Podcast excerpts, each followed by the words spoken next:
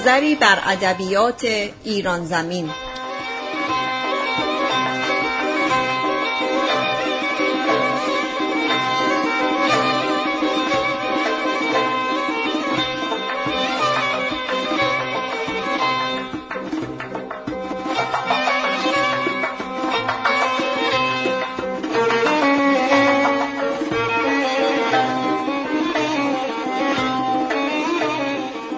با دیگر به همیهنان عزیزم سیامک رفی زده هستم و در برنامه دیگر در کنار شما. امروز بیستم ماه جوان 2020 با آماری که تا آخر ساعت اداری امروز از شیوع بیماری کرونا به دست آوردیم برنامه ما شروع می‌کنیم. در کشور کانادا تا به امروز 101019 واقعه بیماری داشتیم و 8410 کشته که با مقیاس هفته قبل حدود 2600 کیس جدید و 293 مرگ جدید داشتیم. در کشور امریکا دو میلیون و کیس داشتیم. و 121980 تعداد فوتی ها تا به امروز. که با مقایسه با هفته گذشته در این هفته حدود 213650 واقع جدید از این بیماری داشتیم و حدود 4164 فوتی جدید در عرض یک هفته. که نسبت به هفته گذشته این تعداد فوتی ها پایین اومده ولی تعداد مبتلایان در حدود ده هزار نفر بیشتر شده. در کشور ایتالیا 238275 نفر مبتلا و 34610 نفر هم فوتی داشته تا به امروز. در کشور ترکیه 186493 نفر مبتلا و تا به امروز 4927 نفر هم فوتی داشتیم. و باز اگه اینو بخوایم با هفته قبل مقایسه کنیم یعنی دو هفته پیش با هفته ای که امروز تموم شده در حدود 10490 مبتلای جدید در ترکیه ریپورت شده گزارش اومده که نسبت به دو هفته پیش که 7000 بود حدود 3000 خورده بیشتر مبتلا نشون میده و تعداد کشته شدگان در همین هفته که تموم شد 135 نفر بوده که این تعداد کشته شدگان نسبت به دو هفته پیش که 213 نفر بود خیلی کمتر شد. در کشور خودمون ایران تا به امروز طبق آمار دولتی 22584 هزار مبتلا و 9507 کشته ولی طبق آمار بهداشت جهانی تا به امروز یک میلیون و دوازده هزار و نفر مبتلا و 47535 نفر هم فوتی داشته ایم در ایران.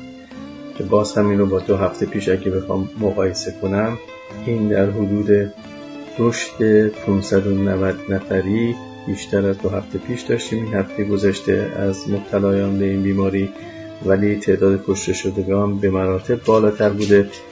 تعداد کشته شدگان در این هفته گذشت 3885 نفره با مقایسه با دو هفته پیش که 2632 بود ما 1253 نفر فوتی بیشتری در از یک هفته داشتیم. در سطح جهانی هم تا به امروز 8 میلیون و 546 هزار نفر مبتلا داشتیم به این بیماری و 456 هزار و 700 نفر هم فوتی.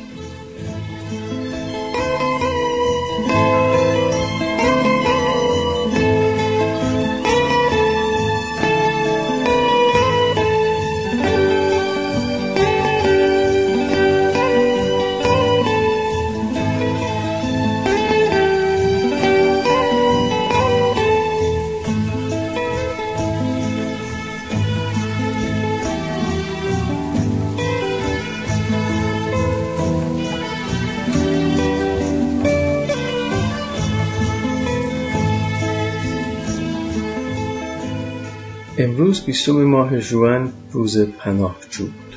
پناهجویان ایرانی که در اکثر کشورهای شرقی اروپا در این پناهگاه ها با در شرایط نامناسبی دارن زندگی می‌کنن و هنوز زیر انباری از پرونده ها منتظر رسیدگی به پرونده هایشون برای مهاجرت و یا درخواست پناهندگی به یکی از کشورهای اروپای غربی و یا امریکا و کانادا هستند. داستان های زیادی شنیدیم و از حال وخیم آنها نیز دورا دور با خبریم توسط یکی از دوستان خوبمون از پناهجویان ایرانی در ترکیه خبردار شدیم.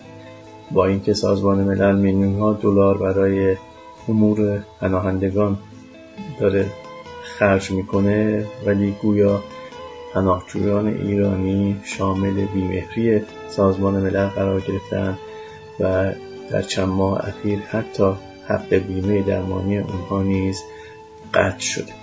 بنابراین از این طریق می‌خواهیم صدای این مظلومانمون رو به گوش مسئولان و فعالین حقوق بشری برسونیم که تا حد ممکن بتونن بر سازمان های غیر انتفاعی و یا خود سازمان ملل بتونن فشار بیارن. کار امور این پناهندگان رو حداقل تسریع بکنن. اگر کمک بیشتری نمی‌تونن انجام امروز کمی در مورد قارتگری اختلاسگران و این خلافکاران و تبهکاران در جمهوری اسلامی صحبت خواهیم کرد و به چند مورد که در دادگاه های عدل اسلامی مثلا اینها دارن به این اختلاس ها و این جرایم اقتصادی رسیدگی می‌کنن سریع بزنیم و آماری رو به دست بیاریم. ولی چه انتظاری می‌توان داشت در کشوری که امروز مردی با 52 هزار میلیارد تومان تخلف بر کرسی ریاست مجلس نشسته یعنی آقای قالیباف تا در کنار مردی با 112 هزار میلیارد تومان تخلف یعنی آقای رئیسی رئیس قوه قضایی هستند و در کنار رئیس جمهوری که با سه هزار میلیارد رانت و تخلف اخوی خود بر کرسی رئیس جمهوری نشسته است تا این سه نفر دست در دست هم بدن و به فکر گرسنگی و فقر گریبانگیر مردم اون کشور باشن حداقل بالای پنجاه تا 60 درصد از جمعیت اون کشور. دیگه باید به کجای این امیدوار بود؟ من نمی‌دونم. دزدان چو شب و روز بر این شهر بتازند از قارت دزدی همه در سوز و گدازند. دارو به صحرا پی دزدان ز چه روی؟ برگرد به مسجد همه دزدان به نمازند.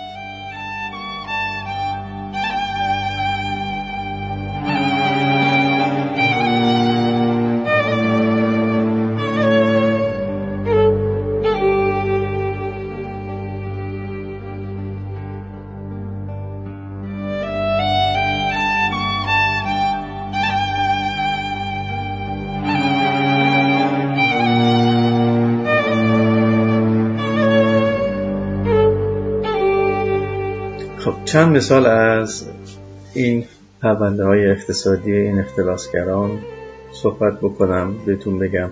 و بعد این رب میدم به مطلب داغ روز. بیرهترین اختلالگران و اختلاسگران ایران که از میز و منصب خودشان برای پر کردن جیب خود و اطرافیانشون بهره بردن خیانت هایی به این کشور کردن به ایرانی کردن که هیچ دشمنی در حق ایران نکرد. چند مثال از این پرونده ها. نام پرونده تعاونی الورز ایرانیان ولی اصر نام متهمان امیر حسین آزاد حسن قربانی مهدی بهرامی احسان حیدری. اتهامشون اخلال عمده در نظام اقتصادی کشور با علم به موثر بودن اقدامات در اخلال و فساد الارسی حکم نهایی این پرونده صادر شده و طبق آن متهمین جمعا به تحمل 68 سال حبس شلاق در انظار عمومی محرومیت از خدمات دولتی رد مال و جریمه نقدی محکوم شدند. قاضی این پرونده ابوالقاسم صلواتی بود. پرونده دیگری که اسمش مدیرعامل سابق بازرگانی پتروشیمی نام داره متهمین رضا حمزلو عباس صمیمی مصطفی تهرانی به همراه ده نفر دیگر از متهم اتهامشون مشارکت و معاونت در اخلال کلان اقتصادی در حوزه پتروشیمی به مبلغ 6 میلیارد و 656 میلیون یورو. پس از برگزاری نه جلسه دادگاه این پرونده همچنان در حال رسیدگی است. قاضی اسدالله مسعودی مقام. پرونده دیگری به نام مرتزا فلاح اشتری و یازده نفر دیگر. اتهام اخلال در نظام ارزی به صورت عمده از طریق خرید و فروش ارز دولتی. قاضی این پرونده محمد مبهدی آزاد می باشد. حکم نهایی این پرونده صادر شده و طبق این حکم حمید رضا مرادی 20 سال حبس محمد ناینی تهرانی 15 سال و مرتزا فلاح اشتری دو فقره 20 سال حبس و همینطور شلاق و رد مال و جزای نقدی محکوم شده است. عنوان پرونده دیگر مسلم بلالپور و همسر وی محبوبه صادقی اتهامشون مشارکت در اخلال در نظام اقتصادی کشور از طریق و اموال مردم و وصول وجوه کلان سپرده های مردمی در قالب 24 میلیارد و 145 میلیون و 318 هزار و 400 تومان. قاضی این پرونده هم محمد مبهدی آزاده. حکم نهایی این پرونده صادر شده و متهمان جمعا به سی سال حبس شلاق ضبط اموال و رد مال محکوم شدند.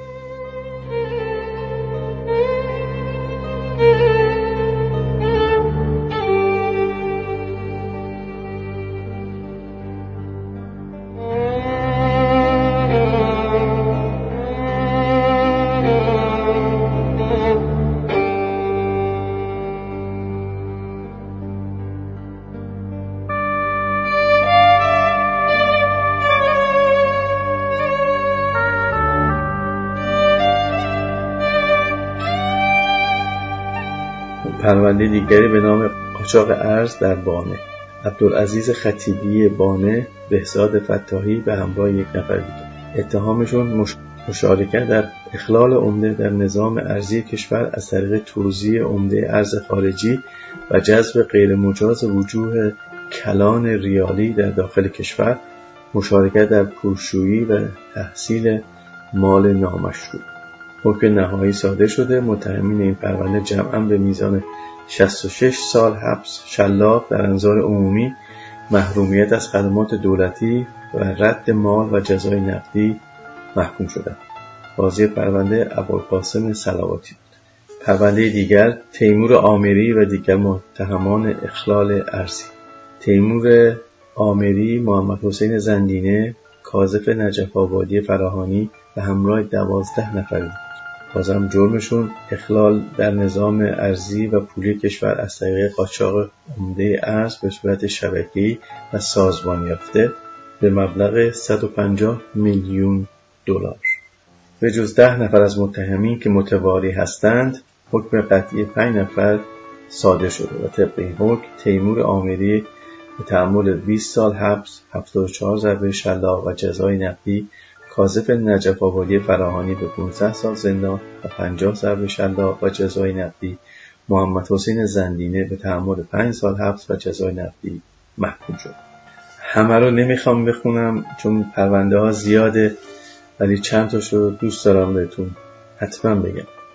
عنوان پرونده هشت متهم دایر بر اخلال در نظام ارزی و پولی کشور. متهمین ایوب استاد کریمی ولی حاجیپور به همراه شش نفر دیگه که اینها بازم اتهامشون مشارکت در اخلال در نظام ارزی و پولی کشور از طریق قاچاق عمده به صورت شبکی و سازمان یافته.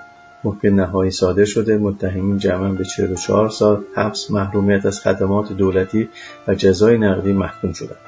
عنوان پرونده پارسیان عظیم خودرو. متهمین مدیرعامل شرکت پارسیان عظیم خودرو نایب رئیس شرکت پارسیان عظیم خودرو و اتهامشون مشارکت در کلاهبرداری شبکه‌ای جمعا به میزان 5000 میلیارد ریال به واسطه 1300 شاکی خصوصی.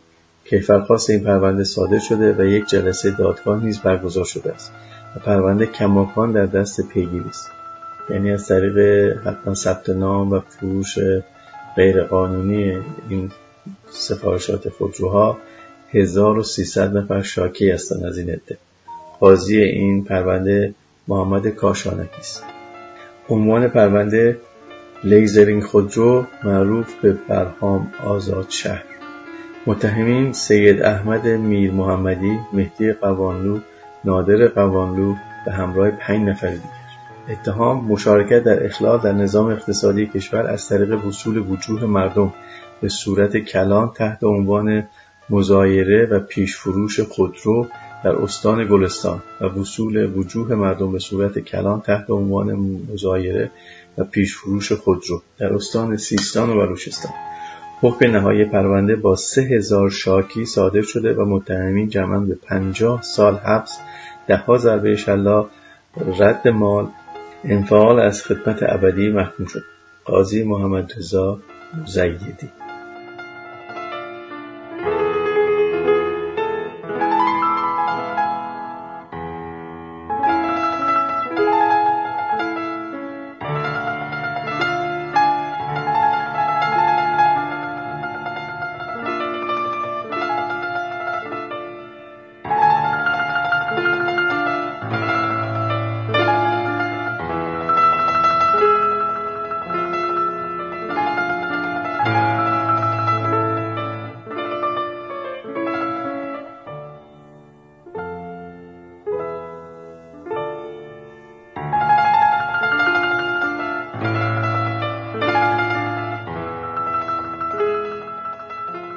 پرونده دیگری علی دیواندری و دیگر متهمان متهمین علی دیواندری، پرویز مختاری، مهدی فلاحتیان به همراه پنج نفر دیگر. اتهامشون اخلال در نظام اقتصادی کشور از طریق تشکیل و سردستگی شبکه کلاهبرداری و خیانت در امانت نسبت به وجوه بانکهای ملت و پارسیان در مورد این پرونده تا کنون 24 جلسه دادگاه برگزار شده و همچنان پیگیری ها ادامه دارد. 24 جلسه دادگاه. قاضی محمد موحد. از پرونده محمد هادی رضوی بخوام بگم و پنج متهم دیگه مال بانک سرمایه. از پرونده مؤسسه غیر مجاز حافظ و شرکت کشاورزی خوش طلایی بخوام بگم. متهم احسان الله میرزا باقری بهروز پورانیه و چهار نفر دیگه. که اکثر اینها جزای نقدی رد مال و 20 سال حبس بهشون تعلق گرفته و بعضی هم شلاق در ملعه. ولی مسئله مهم اینه که ببینیم سر اینا که متهم میشن چه اتفاقی میفته. ببینین این عدل اسلامی این دادخواهی که اینها داستانهای علکی به ما خورنده بودن که خاری بر پای زنی در محله فرو رفت و امامشان چنان فریاد کشید که گویا دادخواهی اگر نباشد چنان است و بهمان. در مسجد اون شهر همش داستانهای علکی و تخیلی بود و بس. ببینین قارتگران مردم و دادگاه های نمایشی که تشکیل دادن چگونه این عدالت اسلامی پنج محکوم فساد اقتصادی که در حبس نیستند چگونه رخ داده است؟ پرویز کاظمی وزیر کار در دولت احمدی نژاد رئیس هیئت مدیره بانک سرمایه 20 سال حبس. از کی آزاد شده؟ آزادی از آبان 98 مدت تحمل حبس 6 ماه. حالا چقدر اختلاس کرده؟ چقدر پول دزدیده؟ چجوری این دزدی رو روپوش روش گذاشته و یا نه؟ چه شرکای بزرگتر از خودش داشته؟ چون اینا وزیر و معاون وزیر و مدیر شرکت اینا اگه از زندان میان بیرون و ولشون می‌کنن جریمه نقدی می‌کنن به خاطر اینه که ریشه و سررشته اینها به مقامات بالاتر و بیت رهبری و خاندانهای بزرگی علم خدایی و لالیجانی ها می‌رسه که باید صداشو در نیار. علی بخشایش مدیرعامل بانک سرمایه حکم 20 ساله گرفته از آذر 98 آزاد شده. مدت تحمل حبس 7 ماه. محمد رضا توسلی چون نماینده سابق مجلس بود. عضو هیئت مدیره بانک سرمایه حکم 20 ساله گرفته. آزادیش از آذر 98 بوده. مدت حبسش 8 ماه. هادی رضوی بدهکار بانک سرمایه حکم 20 ساله آزادی از اسفند 98 مدت تحمل حبس 9 ماه. حالا فکر می‌کنید این محاکمه آقای اکبر تبری مدیر کل سابق امور مالی و معاون اجرای قوه قضایی ایران چرا به نتیجه نمی‌رسد و یا همکار ایشون و یا اون قاضی که از ایران فرار کرده به اتهام فقط 500 هزار یورو یعنی آقای رضا منصوری داستانش چیست؟ ما باشید. آهای رو باه مکان آهای پیر ستم کار اگه بهت نگفتن که دست از تو بردار. آهای آخوند دربار آهای زالوی خونخوار. به جون مردم افتادی عمره مثل کفتار. به جون هرچی مرده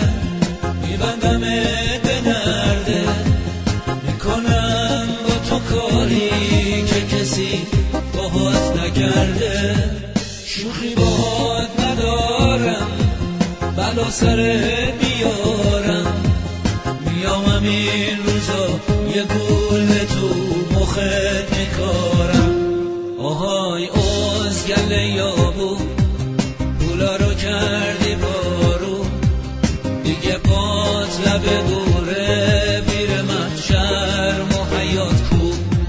آهای جغده یه دنده شدی مایه خنده.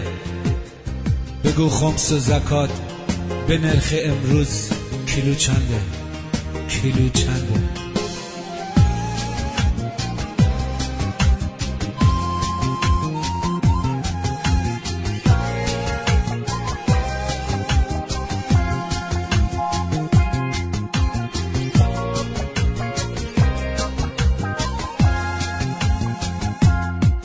مگه بهت نگفتن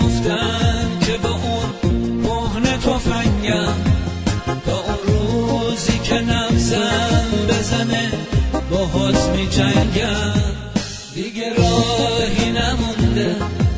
برا تا خوندگه پس.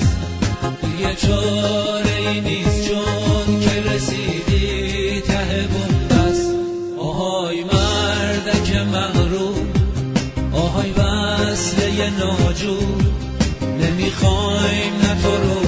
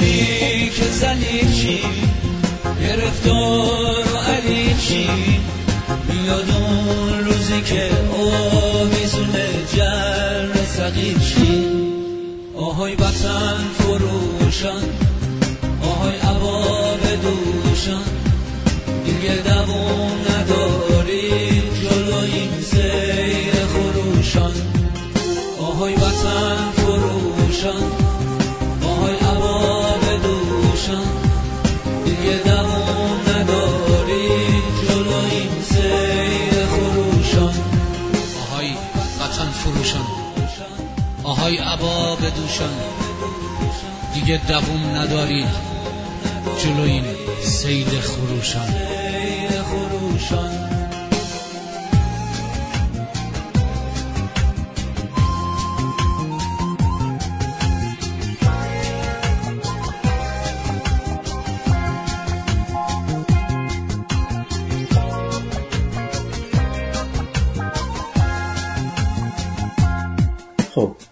غلامرضا منصوری کیست و سابقه او چیست؟ نام غلامرضا منصوری در پرونده فساد مالی قوه قضایی ایران سر زبان ها افتاد که جلسه اول آن 18 خرداد بود و متهم ردیف اول آن اکبر تبری است. خب این آقای اکبر تبری مدیر کل سابق امور مالی و معاون اجرایی قوه قضایی ایران و عضو سابق هیئت رئیسه فدراسیون کنفو و هنرهای رسمی و نخستین مقامی بود که بعد از آغاز به کار ابراهیم رئیسی برکنار شد. البته این مال زمانیه که این آقای تبری معاون آقای لاریجانی بود رئیس قوه قضاییه که 63 حساب بانک خصوصی داشت برای جرایم نقدی که این متهمین و یا در دادگاه ها باریز می شده و فقط 50 میلیارد تومان در ماه بهره این پول ها بود که در این 63 حساب به حساب خصوصی این وزیر قوه قضاییه و رئیس قوه قضاییه ما این برادران زحمتکش لاریجانی ریخته می‌شد. حالا از اون چقدر آقای تبری خورده چقدر باخبر بوده در طول مدت ریاست ایشون و چقدر رشوه به دیگران داده اون حالا بماند که این پرونده داره تشکیل میشه مثلا نام اکبر تبری در فاصله چهار ماه پس از برکناریش در اواخر سال 1397 بارها تکرار شد. تا آنکه اطلاعات سپاه او را در 23 تیر ماه 1398 بازداشت کرد. این پرونده 22 متهم داره خیلی جالب. و در دادگاه مشخص شد برخی از متهمان در ایران نیستند و به گفته داستان متواری متهم ردیف نهم غلامرضا منصوری است. غلامرضا منصوری قاضی پیشین اجرایات شهرستان لواسانات متهم به گرفتن رشوه 500 هزار یورویی است. همین جناب منصوری که چند روز پیش جسدش در هتلی در رومانی در شهر بوخارست پیدا شد.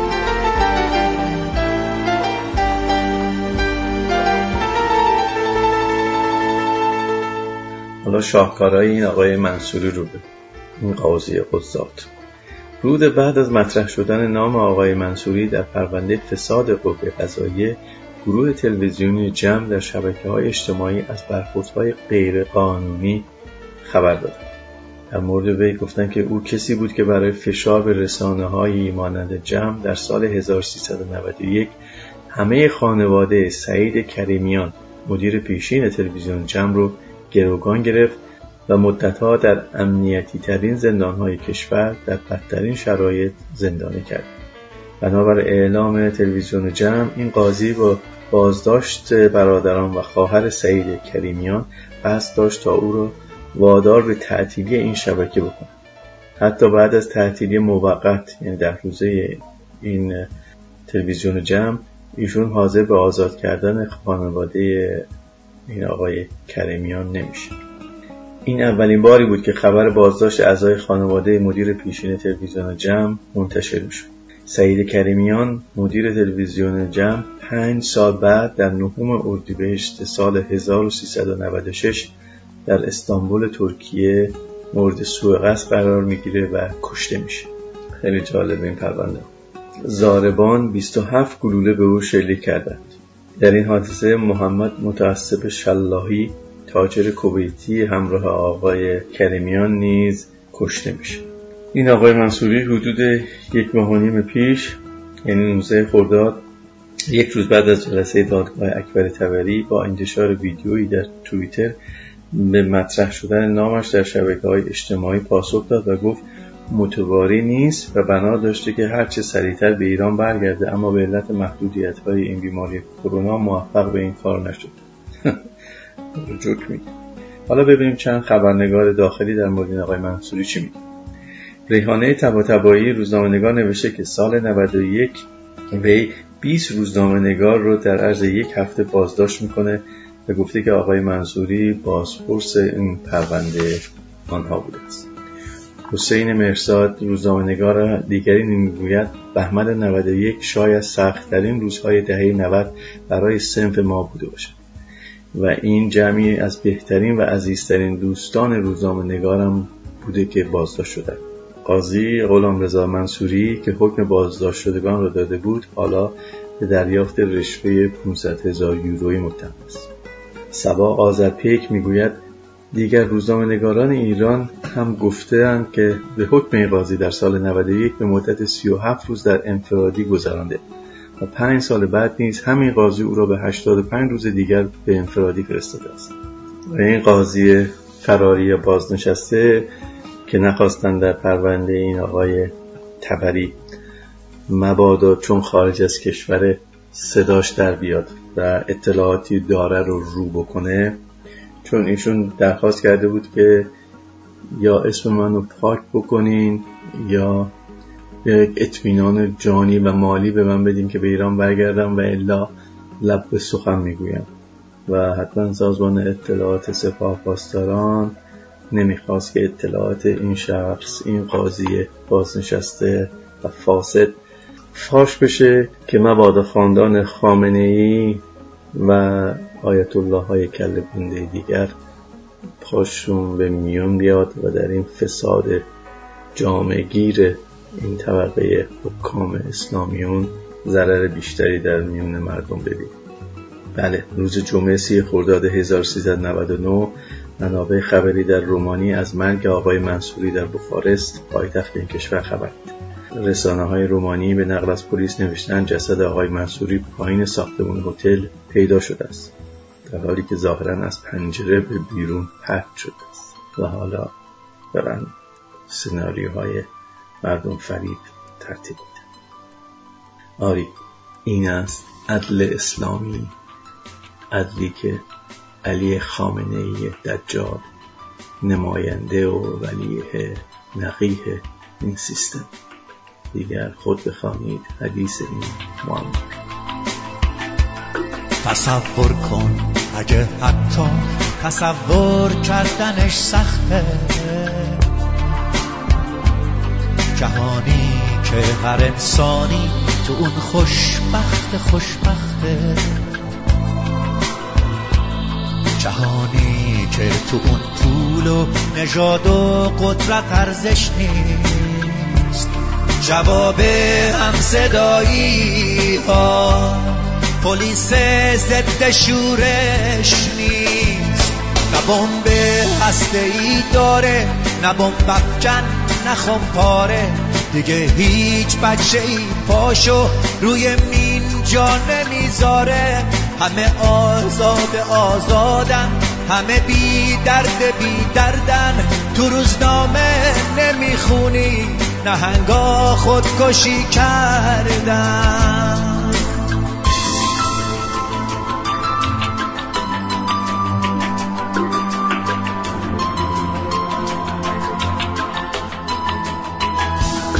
جهانی رو تصور کن بدون نفرت و بارود بدون ظلم خود کامه بدون وحشت و تابود جهانی رو تصور کن پر از لبخند و آزادی.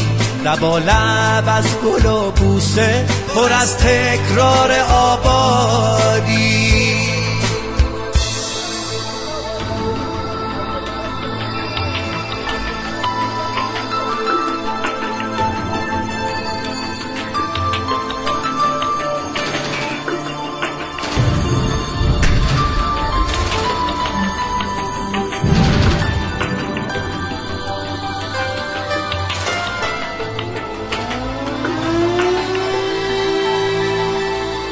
تصور کن اگه حتی تصور کردنش جرمه. اگه با بردن اسمش گلو پر میشه از سرمه. تصور کن جهانی رو که توش زندان افسانه است. تمام جنگای دنیا. شدن مشمول آتش بس. کسی آقای عالم نیست برابر با همان مردم. دیگه سهم هر انسانه تن هر دونه گندم. بدون مرز و محدوده وطن یعنی همه دنیا. تصور کن تو می‌تونی بشی تعبیر این رویا.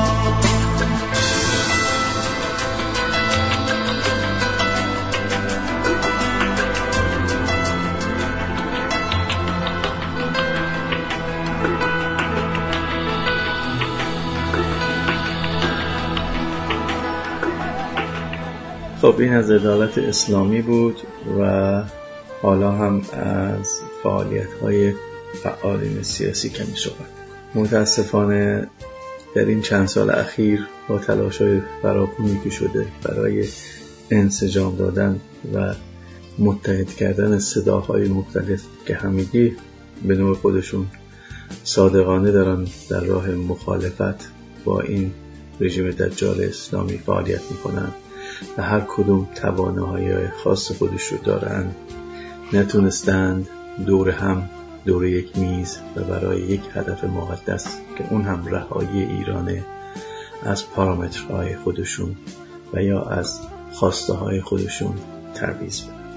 من نمی‌دونم رهایی ایران داشتن یک ایران آزاد و آباد با حفظ جغرافیای موجود با رعایت حقوق بشر برای همه ساکنین آن چقدر می‌تونه غیر ممکن و مشکل باشه برای همبستگی ما ایران؟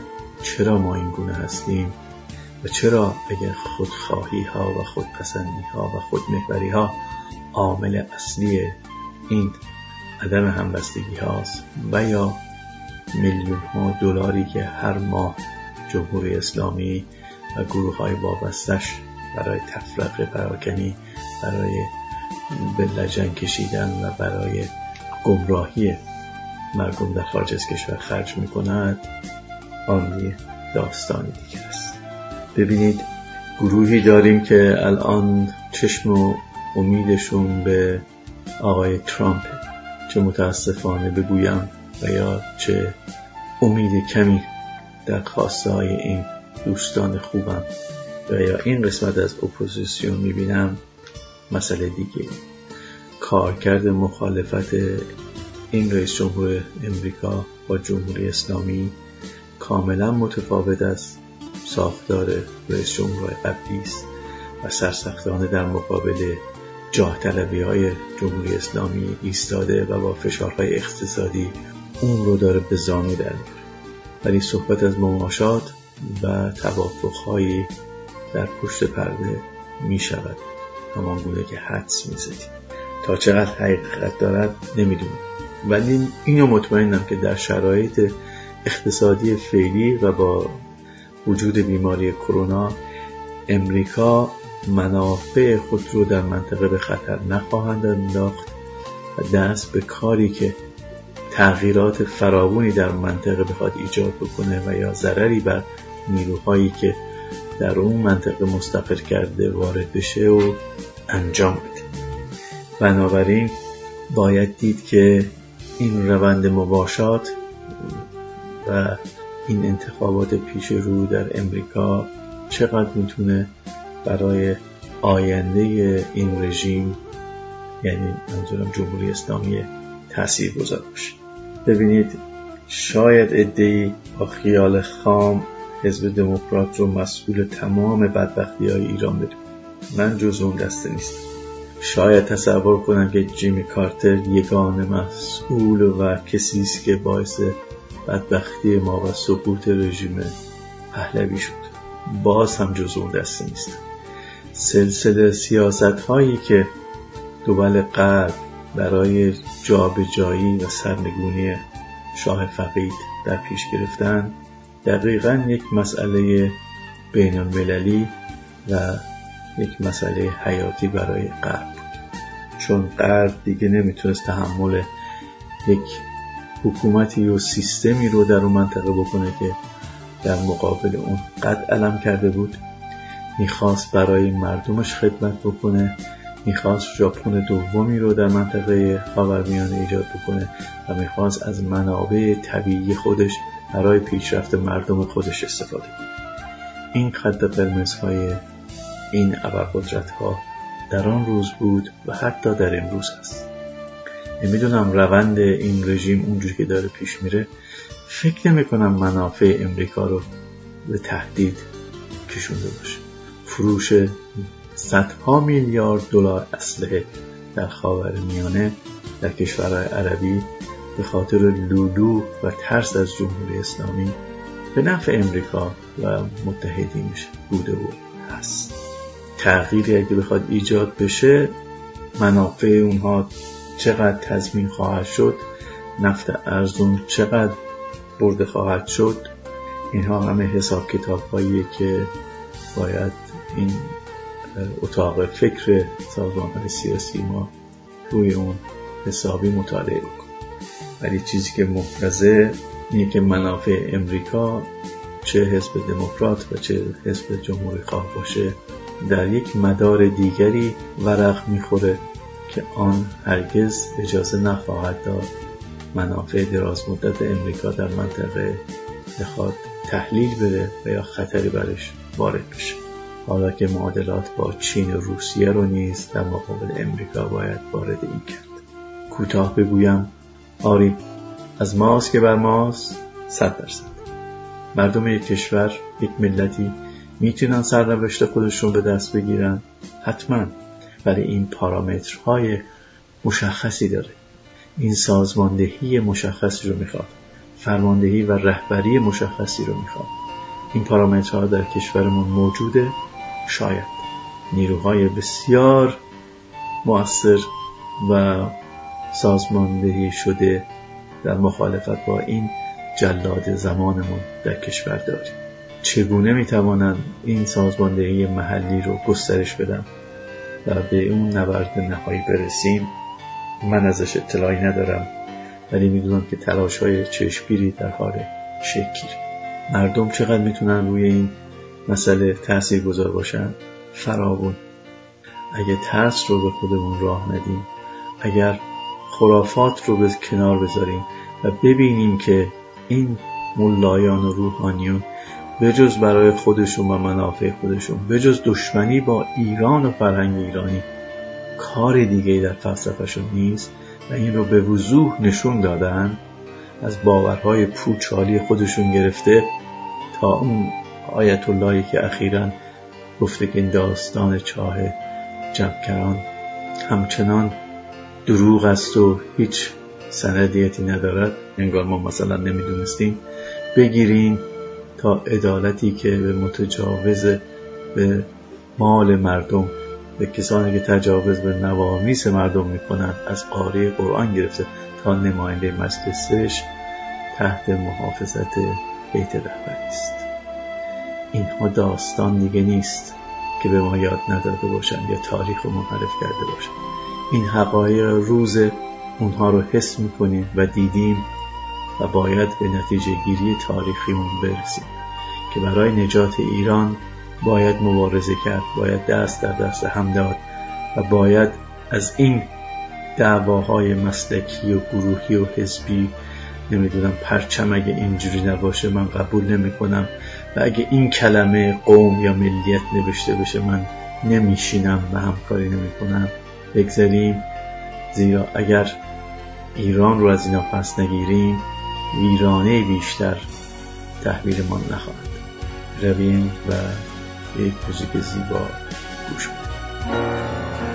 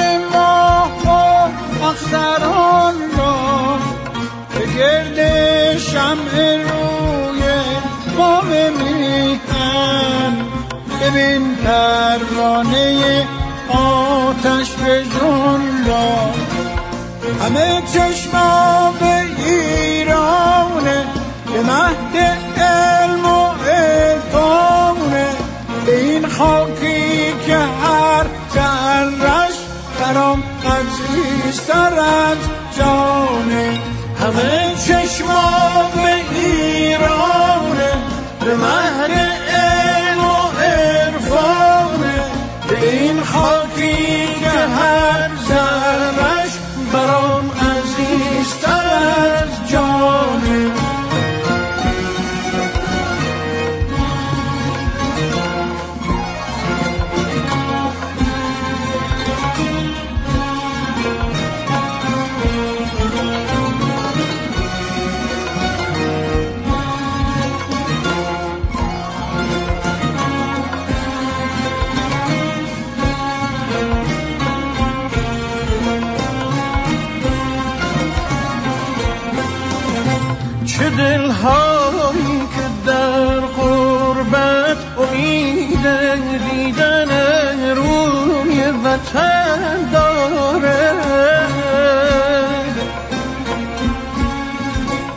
چه دلهایی که با حسرت نگاه آرزو سوی وطن داره.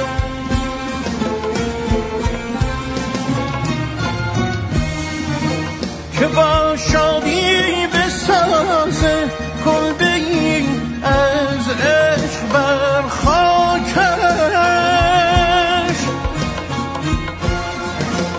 غروب زندگی را سر کنه آسوده در خاکش. همه چشما به ایرانه به مهد علم و عرفانه. به این خاکی که هر ذرش برام عزیزتر از جانه. همه چشما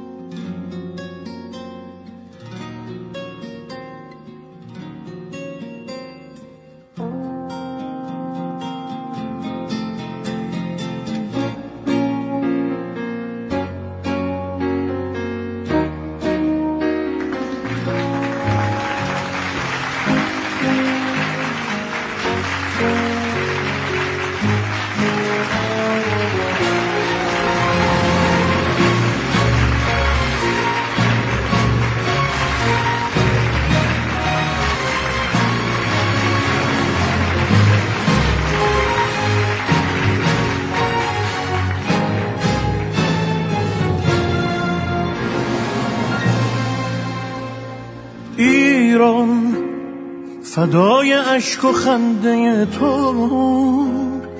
دل پر و تپنده تو. فدای حسرت و امیدت. رهای رمنده تو. رهای رمنده تو. ایران اگر دل تو را شکستند تو را به بند کینه بستند. چه عاشقان بینشانی که پای درد تو نشستند. که پای درد تو نشستند. برای تنوعی در برنامه ها اجازه بدین دو شعر زیبا از شفیع کتکنی براتون بخونم. هیچ میدانی چرا چون موج در گریز از خیشتن پیوسته می کاهم که بر این پرده تاریک این خاموشی نزدیک آنچه می‌خواهم نمی‌بینم و آنچه می‌بینم نمی‌خواهم. دیروز چو دو واژه به یک معنی از ما دو نگاه هر یک سرشار دیگری اوج یگانگی. و امروز چون دو خط موازی در امتداد یک راه یک شهر یک افق بی نقطه تلاقی و دیدار حتی در جاودان. یک شعر زیبا از رضا ره از تهران. کودکانم به موج خواب سوار می‌روند از کران شب تا دور. خنده بر لب نشسته بر امواج می شکافند سینه شب کور. از بلندای موج ساحل کور. خیره بر سوسوی ستاره و نور موج و خیزاب می کند قوقا سینه آن دو پر شادی و شور تا طلوع ترانه خورشید. هر یکی چکیده یک سبد مهتاب. این یکی با ستاره خندیده آن یکی رازها شنیده ز آب روز می‌پرسد از سیاهی شب آن دو با خنده می‌دهند جواب. شب اگر می‌کند تبهکاری خانه خود همیشه کرده خراب.